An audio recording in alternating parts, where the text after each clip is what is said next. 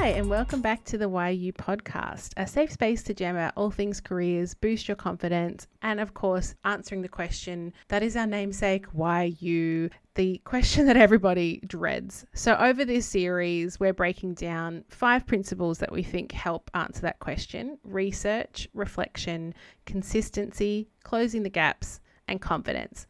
I'm Fi, and I'm joined by Laura. Tell us what we're going to talk about today, Laura.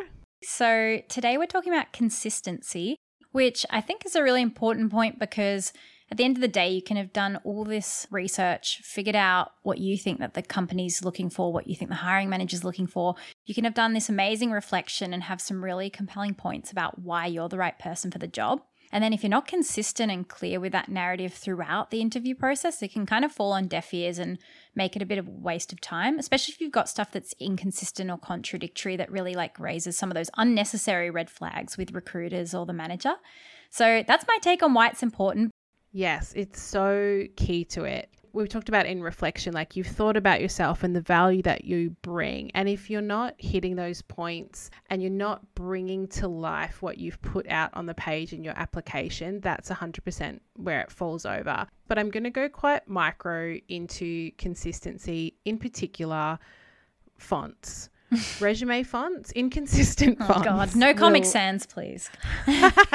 oh gosh, definitely not. But like honestly, particularly when it's any job that has a lot of applicants, those are the types of things that can just start to diminish the great stuff that you've done and the important content. But unfortunately, that can really weigh into the impression that somebody isn't isn't the right fit particularly in an office job you know if you can't put together a basic document in a good format it's 100% people will be like well you're not going to be able to make a good document at work. That is just the immediate thought connection rightly or wrongly that is the impression that you give. So it doesn't always have to be fonts but that is a, just a personal bugbear of like just wildly different styles. Keep it simple. There's a bazillion templates out there you don't have to make it look really pretty and designed, particularly if it's not you know an industry that bothers with that but just consistency of like are your bullet points aligned? Are your headings clear? Like make it easy to read. The same you know we talk a lot about considering viewing yourself as a product. It comes back to that same thing like are you going to pick up the product pamphlet that is all over the place and is really hard to follow. Like, wait, where do I see the bit about how much this costs and where do I see the bit about how I'm never going to get out of this contract? no, you want the one that's like nice, clear, and crisp. It tells you what you want to know right up front. So, sort of think about it that way. And even then, things more like, you know, like the dates, how you're talking about the companies, that consistency is so important. So, I've read resumes and cover letters where they've contradicted themselves from something they say in the cover letter to something. Or LinkedIn. That's a first check too. Oh, I swear yes. people like will check mm. you out on LinkedIn. That's like the first thing employers do. And if what's on your LinkedIn is totally different yes. to your resume, that is a big red flag. Yeah. And people actively will retract jobs if if that stuff is inconsistent like it's you can't really get away with that sort of thing. But then Fi on that point what do you think? Because it's still like a fine line between in that point you still want to tailor things to the employer. So obviously there's going to be stuff that you want to be personalized to the employer but i think when we're saying different to linkedin we're saying wildly different titles of jobs you know completely missing stuff off yeah. your resume that's on linkedin or vice versa like that type of stuff yeah, and length of service. Yeah. Like it just smacks of like I haven't taken the care to update yeah. it. Like I have five years experience of this and then in the resume you're like, well, you've got three. Yeah. But like you haven't updated it clearly or but that's the things that either the AI that is looking at resumes in a really, really big company or like really mass hire jobs, mm. like a lot of frontline things that's an AI reading that the first time. And so they're looking for key things. And so it can chuck you into the no pile potentially if it's not able to pick that up or notes inconsistency. I don't know how smart everyone's AI is. Sometimes it's just basic stuff like, do you meet core eligibility criteria, whatever it is for people. But it's that it could be, you know, simple tracking software to highlight certain things.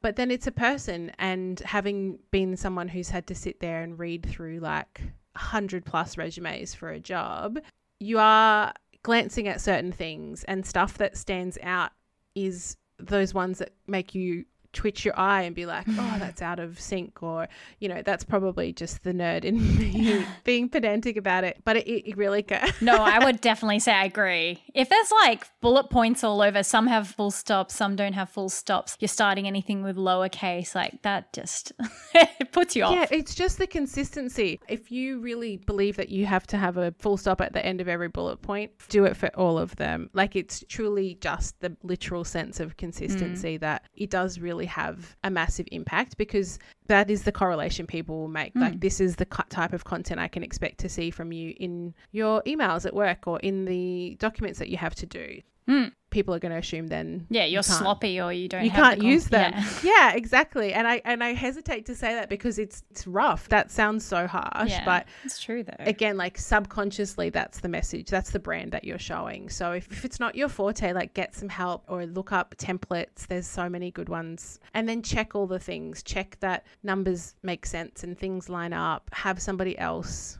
have a quick look over Have someone it. else check it. It's probably one sidebar I'd make here, Fi. I mean, you and I are really passionate about this, and we'll probably talk quite a lot about diversity and inclusion throughout the podcast. But, you know, I want to call out here, I mean, obviously, like just one example off the top of my head, like people who struggle with dyslexia, for example, like this is going to be a challenge. And that's where I am hoping that a lot of these recruitment processes are making it safe and accessible for people to say when they need reasonable adjustments and when they feel like they need some support for stuff like this. Because while we're having a bit of a laugh about inconsistency, and formatting, like that is the reality of what a lot of recruiters and hiring managers will look at. Mm. If you're someone who for whom that is actually just really it's impossible or very difficult to do, first of all, I hope you feel safe to be able to like say that and have a conversation with the recruiter and that they can consider and make adjustments and support you because they should be if they're a decent mm. company. And definitely, like you said, this is where also getting, you know, a sense check for anyone, honestly, is very useful, having a few eyes over it. But mm. yeah, I think mm. that's just something that struck me as you were chatting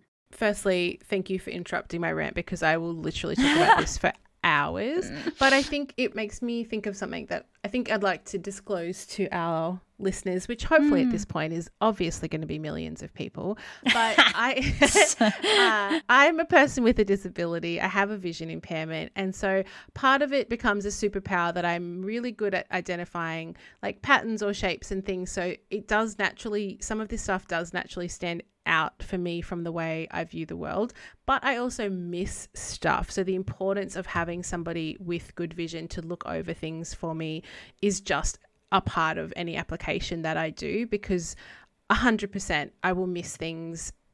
Everybody does, though. That's not unique to somebody mm. with a vision impairment, to your point. But yeah, I agree. Like, you know, finding ways that work for you for whatever you need to help you through the process. And sometimes, absolutely, I would hope by now all recruiters offer that and, and give you that opportunity to let people know where you might need support through a process or need something that's a little bit different to the norm. You know, I think we're making so many good strides towards a more accessible mm. world.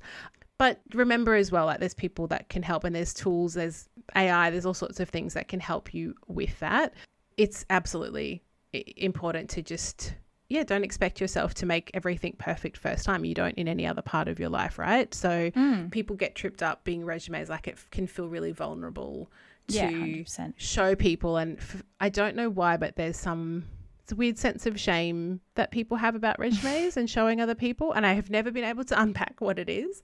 Um, but I've done a lot of work with people to help work through their resumes, and I have to actively stop myself doing it with people when I see their resumes. I would love to write to so many candidates, be like, hello, please make these three edits and it'll look so much better.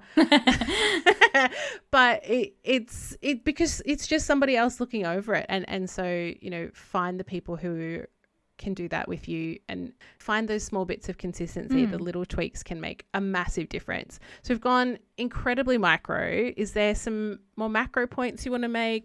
There's something that just strikes in terms of consistency that's not just, say, like formatting documents, but actually consistency between, say, what you've written and your behavior. So, a good example is, you know, mm. graduate recruitment processes. They're lengthy. And so, you know, an employer is seeing you through a lot of different stages. And that could include your, your cover letter and your answers to written questions and your resume, could include video interviews. And then you end up with these assessment centers potentially by the end of it if you are going through a process like that, a clear example of inconsistency to me is you highlight things like being a great team player and collaboration in your cover letter and your resume. or your responses to the, the organization's questions. And then we get to assessment center day and you've got a group activity and you're jumping in there and you're interrupting people and you're you're always the one who's like, I'm gonna whiteboard this, but and you're only writing down the ideas that you raised. Mm. So I think that's probably another part of consistency I think is like stands out to me. I don't know, Fi, what your experiences have been with that.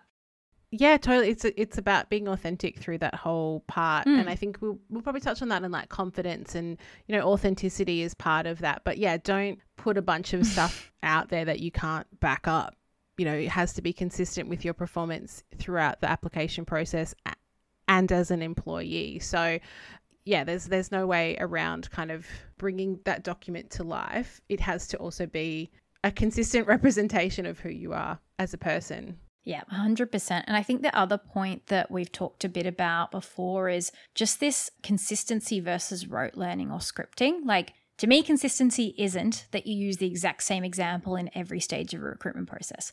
And I'm not saying you can never use the same example, you can, but when you have just clearly learnt the exact scripting and something's presented in the same way, it's very hard to believe it's authentic unless you can really see that someone's visibly nervous and they're obviously mm. using that to help, you know, boost their own confidence. What I think is consistency mm. is, for example, so one of my top personal values is work ethic, and you can show that in lots of ways. So to me, that can be demonstrated through examples when I talk about extracurricular that I do, or when I talk about commitment to sport that I'm passionate about, club leadership and getting involved with my teams. That's an example of the difference to mm. me between rote learning and scripting something and showing that maybe work ethic's one of the three things I want to convey in an interview process and showing it consistently through various examples. So I don't know, Fi, what your thoughts are on that, but that just stood out to me. I think you've nailed the point there. Like it can come, you don't want to be generic. I think is the flip of it, where you can just sound absolutely scripted and you haven't, it's not showing any thought mm. or mm. human behind the points. And, and absolutely, you can have those tools that help you have a consistent message when you're nervous and things, but you can still change it up slightly or tweak it to the question. But similar to some of our points in the early episodes, like if you're just regurgitating information that the company has put out there, it's obvious. If you are just saying the same thing over and over again, it is obvious. People can see through that. And those are the reasons that you might be getting a no instead of a yes. And so finding the way to relate to it more and add something to it or show why it is meaningful to you or to consistently show whatever you're trying to show the, the values that you bring the behaviors that you have the experience that you have those are the things that showcase why you're the fit for the job. I love that. And i think it's a good segue to close off this episode on consistency Fi and get ready to talk about closing the gap in our next episode. But we want to thank you for taking time out with us us, and hopefully you've enjoyed this little jam session. We'll see you soon. See you next time. Bye.